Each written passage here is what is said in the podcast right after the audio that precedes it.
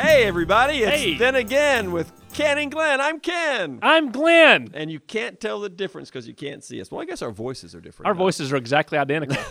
exactly. Even toned, cogent, and objective throughout.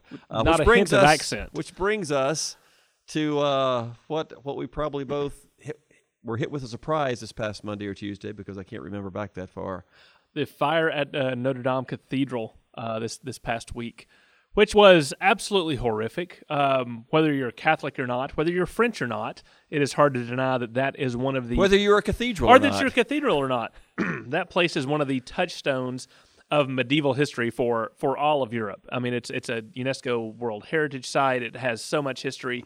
The sheer skill that goes into it, and the and the architectural prowess Exactly. and, And- the engineering, it's it's just a wonderful place. And to see it on fire, of course, for everyone who's not a totally heartless, terrible human being, it I think it felt well indescribable when Right, when, when you saw those flames. But but like you say, when you touch on the skill thing, I mean, you know, we've we've both studied medieval towns and cities and what made them tick and, and, and the sorts of skills that went in these amazing genius skills that went into building a high gothic cathedral like Notre Dame.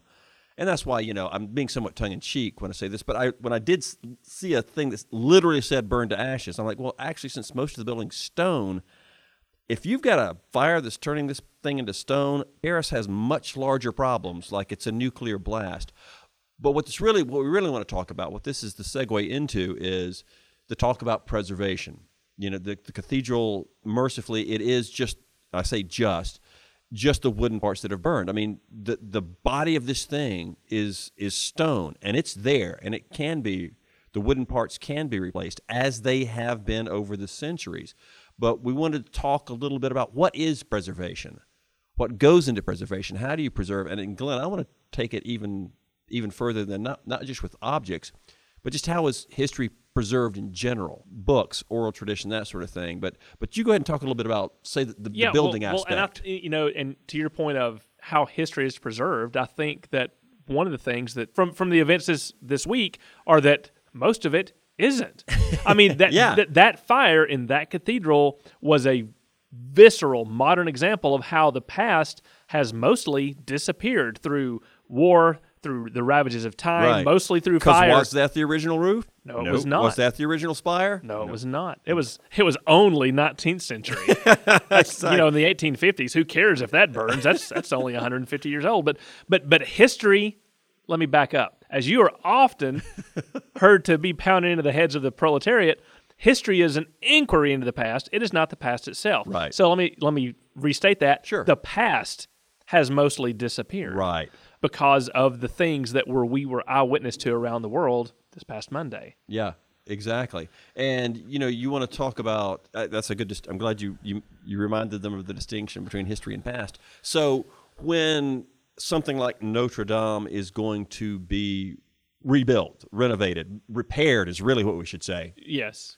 because that's what's going on. It's being repaired. It's a thousand years old. Yeah, exactly. You know, an inquiry into the past is inherent in that process. You know, the inquiry into the past that history is is what's going to make us be able to repair it because there are records. As a matter of fact, uh, by by a, a you know stroke of fate, uh, I believe it was three or four years ago, a professor here in the United States had just finished this massive digital mapping of every single square inch of Notre Dame, and they've already I've already heard French officials saying we're going to be relying heavily on that. And do you know why they took that? This is what kills me. Well, it was uh, They did it for Assassin's Creed, the video game. did you know that? I didn't they, realize they, they that. took these to make a very realistic 3D world for the game Assassin's Creed because he's in Paris Right. and he's having to run through and assassinate people in the vestry. I don't know what the game is Right, about. right, right, exactly. But those that was the main driving purpose of those three dimensional scans, those digital scans. And lo and behold, that is going to be one of the best tools we Wow. have. We the the, Right. the, the the restorers Right. to, to to create what was. Now, Well, let me tell a quick thing. I, I like that because what that illustrates is how all encompassing, wide ranging, and open an inquiry into the past has to be because you're going to find perhaps an unexpected source that helps you with what you need to be doing. And that's certainly one I wouldn't have expected. No, exactly. And, you know, that's that's one of the the interesting things about the inquiries into the past is you discover these nuggets that you didn't think would be would be that valuable. A quick example that we have in our own galleries here the the great tornado of 1936 that came through Gainesville in April. Uh, we have video footage from the day after of all the damage, of all the, Right. the the work being done and things, and we have that because insurance companies sent guys with cameras into the city immediately following Right. just to get footage for insurance right, purposes. right. There's there's no there's no Department of History squad that sends trained historians to to an event to make sure it's exactly it's ancillary stuff. Yeah. And and with you mentioning the insurance, a lot of these things, a lot of things you find out are financial records. When we look at when we see a will from 200 years ago, we're like, ah, gold mine, because he's going to list or she's going to list. Here's what I owned, and if I know what you owned, I get a pretty good picture of how you lived because I see what your material culture was. So these these financial documents, seemingly dry financial, like here's a film made for the insurance claim. That sounds boring Exactly. until you see what it is. Until you see what it is of, yeah. Or you know, like George Washington's, you know, his slave census. S- suddenly, you know how many people he had, how many people were Martha's quote people, how they intermarried, how that affected the way he made his final will. what they did for work, What they and, did for yes, work. how I mean, skilled they were. Yes, all of these things that you wouldn't expect or or tell the story do tell the story you know you can't depend on i mean a newspaper article's great a book or a memoir or a private reminiscence or a letter that's great but there's all these other perhaps more objective things hmm. that you can look at as well It- it's all got to be interrelated. So yeah, so so thanks Assassin's Creed exactly. For search for the tomb of but but also Something. on the on the topic of just preservation itself of, of an object or or building or you know whatever. We're big nautical fans here at the northeast georgia history center. What with bordering on the atlantic and all we do not Can't even see we it. don't Nope. even know where it is but uh but, but we are big big big royal navy fans and and and ship fans in general and so you know one of the things about like seeing uh, hms victory or the the Constitution, the USS Constitution. I mean, you go ahead and take it from here. Mm-hmm. well, yeah. So so I haven't these, been are- these the are quote original warships, Right.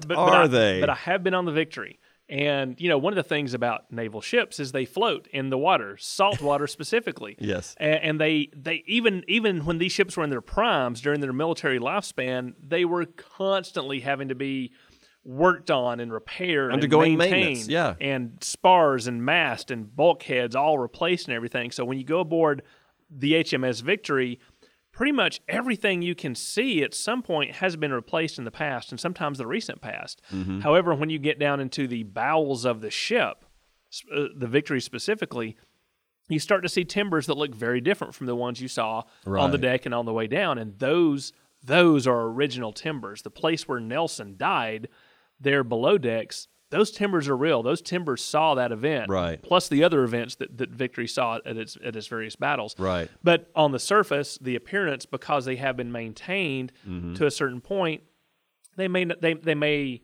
they're done in a historical si- style, in an Right. authentic style. Right. They are not of and by themselves from that time period Right. in history, and that's just what happens. Same with Right. the Notre Dame Cathedral. Goodness, it's it's the same with your house. I mean, think about the things Right. you have fixed in your house that were different from when you moved right. in. But what that what that then brings up then is how useful is a term like preserved? How how can any one thing really truly be completely preserved?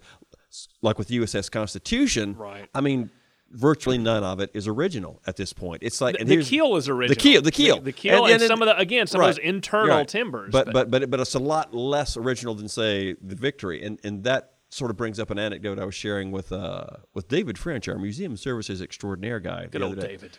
I was talking about let, let let's say, and this was a hypothetical, but it illustrates you know things that happen. Yeah, you're at the you're at the Paul Revere Museum in in in Boston, and here's a replica of his silversmith shop. Here's uh here's the very hammer that he used to to make this piece of silver uh, thing. Make this piece of silver thing. And, and you know the, the handle was replaced in 1805 and then the head was replaced in 1930 but it's the original piece it's like no it's it's a hammer it's an old hammer but it's not the Paul It's Revere hammer hammer. and and you know, that's sort of a tongue in cheek thing, but that sort of thing happens. And you get to a point where you legitimately should call into question the legitimacy of something like the, you know, the, oh, this is one that just kills me. The, the Abraham Lincoln birthplace cabin. Well, it's not. It, the, his the cabin he was born in hasn't existed. Didn't he since- help build the he- birthplace? he- cabin? the cabin he the, the his birth his built, built with his own two hands his birth cabin. Uh, he was just that amazing. Uh, but it's it's not it's not his birthplace. And, and of course, you know, there's a sign that says rep, reproduction of or replica of. But that word is, you know, rarely used by the interpreters. It's it's it's not bandied about. It just comes to be accepted as, oh, here's the cabin where he's born. Well, no, actually, it isn't, and that's very common. I mean, and it can be for the loftiest of reasons, even if at the beginning when they said we're going to build a reproduction so we can better able understand his life and times. But over time, that sort of gets lost, and now it's just here's this cabin you go to because it's where he was born, Well- whether he was or not. Well, is that cabin even on top of the spot of dirt where the cabin was where he was born? And, that, and there's the other thing. There you get into the colonial Williamsburg syndrome, which they will build a reproduction that's at least on the actual foundations Right. and built as close as they know to how it looked. And and hey, that's laudable, but you know that one isn't even that. Well, here at the History Center, the White Path cabin. I mean, it is fantastic that we have that, but how much of that is actually from for- for 1780? Yeah, the the main structural most, I should say, most of the main structural logs are original. Not the roof, not the flooring, not the porch, Right. not the stones in the chimney or the Right. fireplace or things like that. Yeah. So it has been moved, it's been restored, and that and that's the key. There are different Yeah. levels. There are Right. there are restorations, there are preservations, and there are renovations. I would suggest there's replications. and, the, and, the, and there's replication. Yeah. Well, that that that comes when the object is a replica proper, but like Right, right. like Notre Dame. Right. Most of what has happened in Notre Dame over the oh say 850 years. 850 years of its lifetime Yeah. are renovations. Right. Where the people in the past were like, well, this needs something, you know, this wall needs some more propping up, or we Right. need to repaint this, or we need to tear out the timber and put new timber because timber rots. Right. Because And because there've been fires before. And because hey, guess what, folks? Fires have happened. A lot. And, and how do we know? Because they wrote about them and said, yes, we had a fire. We have to rebuild and renovate. Yeah, and so and so they're not necessarily, you know, in the past, they're not looking to say we're going to build this exactly as it was. They're saying we're going to build this pretty close to the style, but we also need it to be a functional, stable right. space. And that's the thing with historical objects, whether it is Paul Revere's hammer Right. or whether it is an entire medieval cathedral. Stuff gets used in real life Right. and it often gets used up. How many of you that we can't see, raise your hand and tell me how many pairs of socks you have for when you were still six years old? Right. No one in here has their hands up because you don't keep it because it gets worn out. Well, yeah, exactly. W- w- This the fact that stuff wears out. As a matter of fact, that's why there's a whole uh, group of things we use at museums called consumables. We don't teach you living history or do living history demonstrations with original pieces. We do it with reproductions that we know are going to be consumed over time as we use them, and so we call them consumables. Right. And that's the way it should be. and and and they're they're they're created and used in authentic fashion. Exactly. But they're not quote real. They're not from the time period. They're Right. not- that, that stuff's in the case. Right. And you know, you, you when we talk about use, and especially like in the context of a historic home, uh, you know, I worked at Mount Vernon, and one of the big struggles there, there was a degree of tension, and this isn't necessarily bad, and this is probably universal with you know big time historic houses, but there was an ongoing tension between preservation and guest services. And access, yeah. because guest services wants we want to get a million plus visitors through this house a year. And the preservationists are like you know that's really not what this house was built to do right that that that's too many people is another way of saying it and That's a million people up and down Up and down it- an 1800 staircase. exactly exactly tromping along. and you- and you know uh, most of Mount Vernon, the house is original. I mean, it's it was is well built. I mean, it, it, although it has a soft spot in my heart because George really cobbled on a lot of additions, not in the genius way that Thomas Jefferson did Monticello. The, boy, you want to talk about you want to talk about two houses that perfectly illustrate their builders. Now, I'm not, I'm not knocking Mount Vernon, but it, there, there were some asymmetries. There are some, some quirky things. You're like, oh, yeah, he had to build it that way because the original building was the. Anyway, uh, there was that ongoing tension. Let's do a founding fathers architecture. oh, yes, yes. Oh, I'm sorry. bit, our producer just had to adjust the gain because I'm loud. So, uh, anyway, uh, you know the, the the executive director at the time when I was there was was actively pushing for more people through the house, more people through the house, and you know the the, the few years I was there, I mean it was a million plus each year, and then they kind of realized that they started having to do a lot more maintenance on a lot of minor things. Now they were minor things, but they were a lot of them, and they mm-hmm. realized, oh, oh, this is what the preservationists are always on about okay, we'll we'll scale back a little bit. We'll scale back a little bit. They, they're still very proud of a million a year.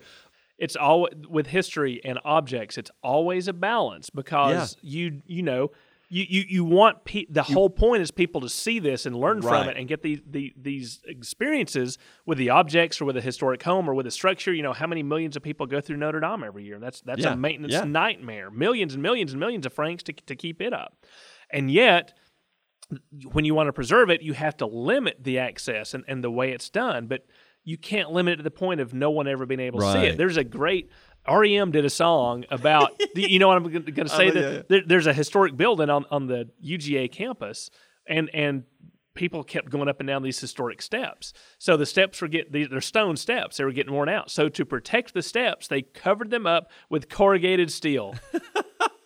and it's like, well, that's the, the the the stairs are now preserved. Right. They're not going to wear out from all the footsteps on them, and yet they're removed from anyone being able to ever see or interact with them in a meaningful way again. Right. So you can't you can't wrap everything in corrugated steel. Right, and, and that gets into the thing. And if, and but so but so it's yeah. it's that it's that balance. But where do you find if, that balance? if there's if there's that level, then to what purpose? Exactly. If it's if it's so preserved, no one will ever see it. Why is it preserved? Because no one, you know.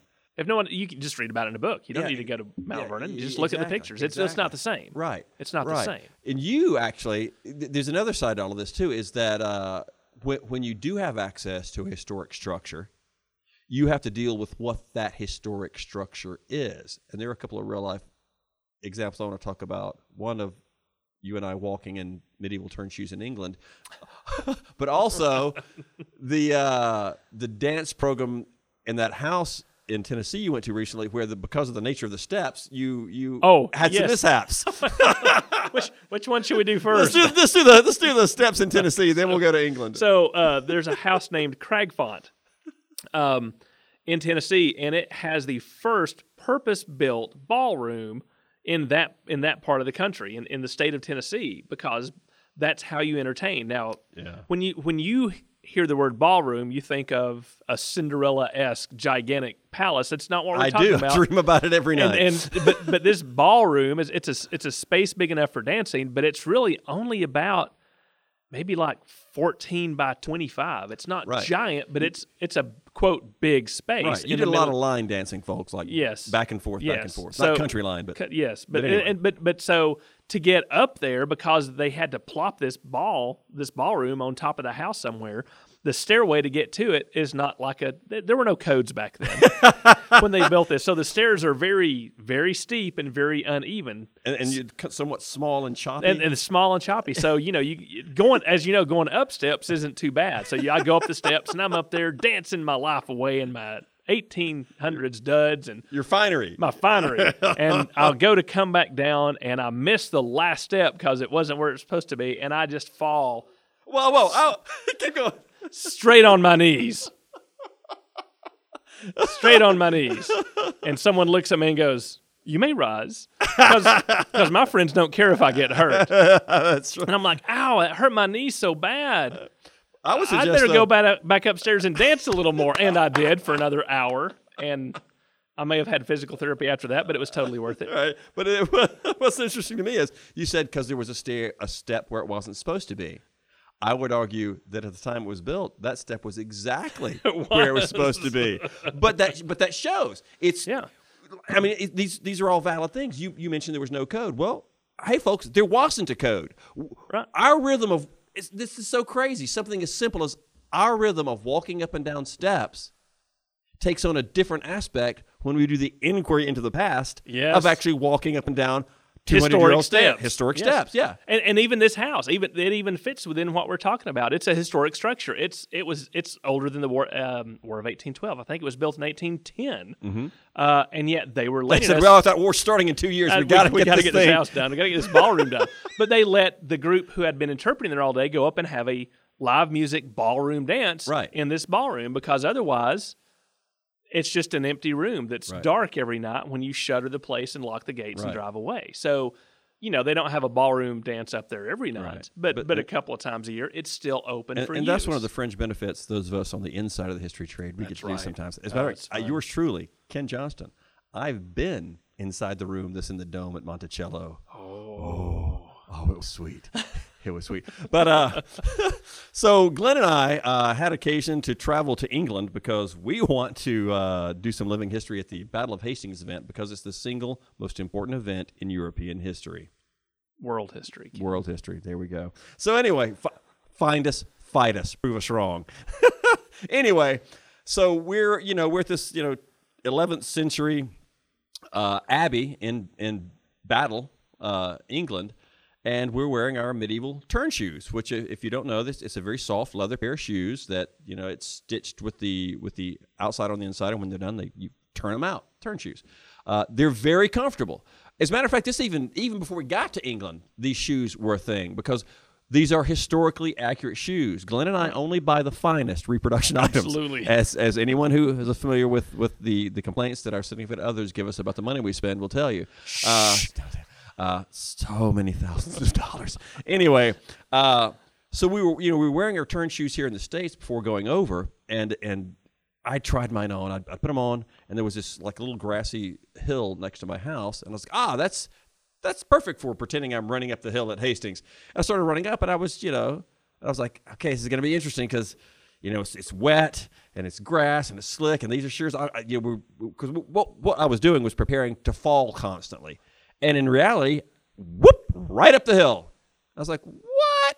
Whoop, right down the hill, not falling. Just I was like, Glenn. When I got to work the next day, the shoes, the thing. And so, and and you tried? Did you try it before we got there, or you? were I- like- I did- Or you I- were like, hey, good, to- glad to hear it. Good to hear it because I didn't try it until we Did you try? got there. So we get there, and yeah, and it's, it's fantastic going up and down, and it's you know uh, because once again, oddly enough, people in the past weren't idiots. you know, their shoes, at least these particular shoes, are designed to walk on on you know.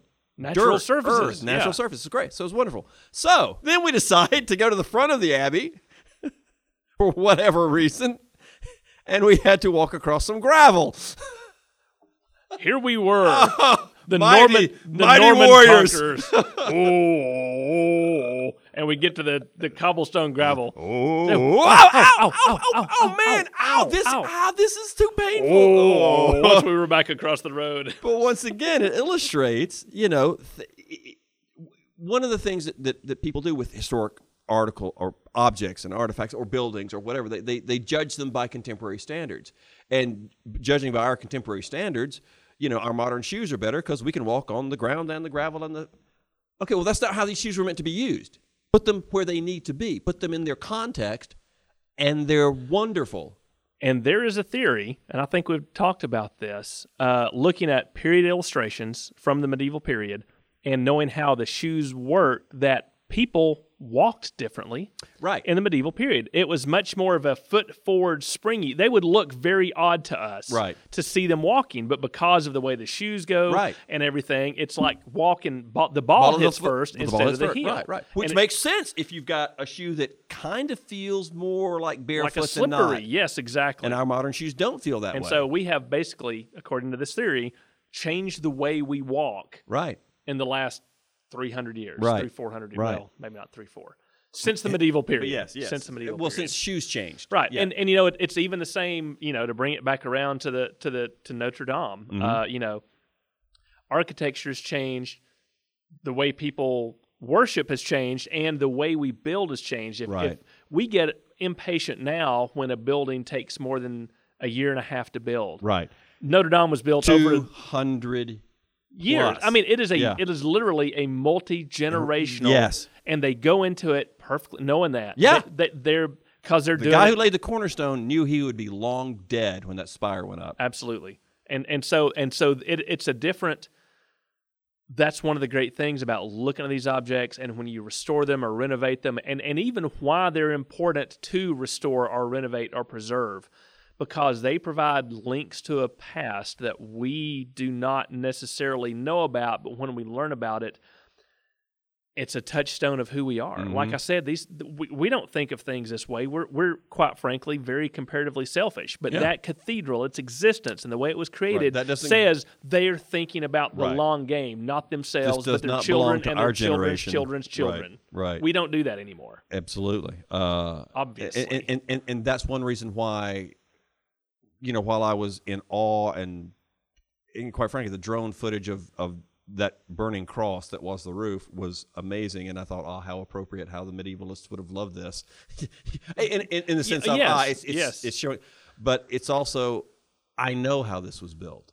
I know this will this will survive. This, Yeah. this will still be here probably in another eight Oh, hundred. you're gonna have to work on it. Yeah, yeah, But yeah. it's- it's- But it's there. Yeah, it's there. You know, there's that. Um, Glenn, see if you can help me with this. There's there's that castle. I'm going to mispronounce the name that they're actually building using 13th century techniques in France right now. Gosselin, Gosselin.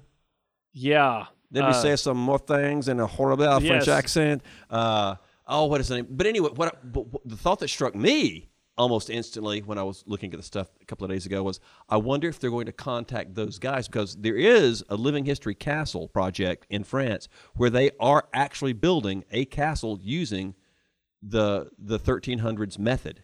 Uh, and I and I check into it periodically, and it's Yeah, just and- amazing. And, and yeah, they're they're you know they're wearing modern clothes, but all the, the tools and the all styles tools, of the, the stone yeah, carving. the, the setting of the stone, Um, the masonry. It's it's all as close. And I, I was wondering, wouldn't it be cool if some of those guys got to participate in the in the renovation?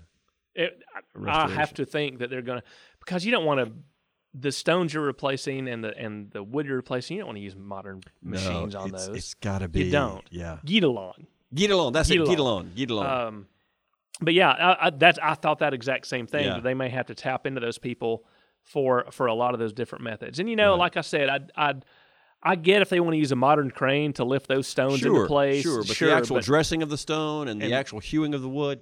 Yeah. Use those old techniques. you got to. That'd be wonderful. You got to. And I think, Lobo, we're probably at a yes. Lobo says, "Please, yes, you're at a good stopping point." So stop. So we will, and uh, we'll uh, we'll not see you next time.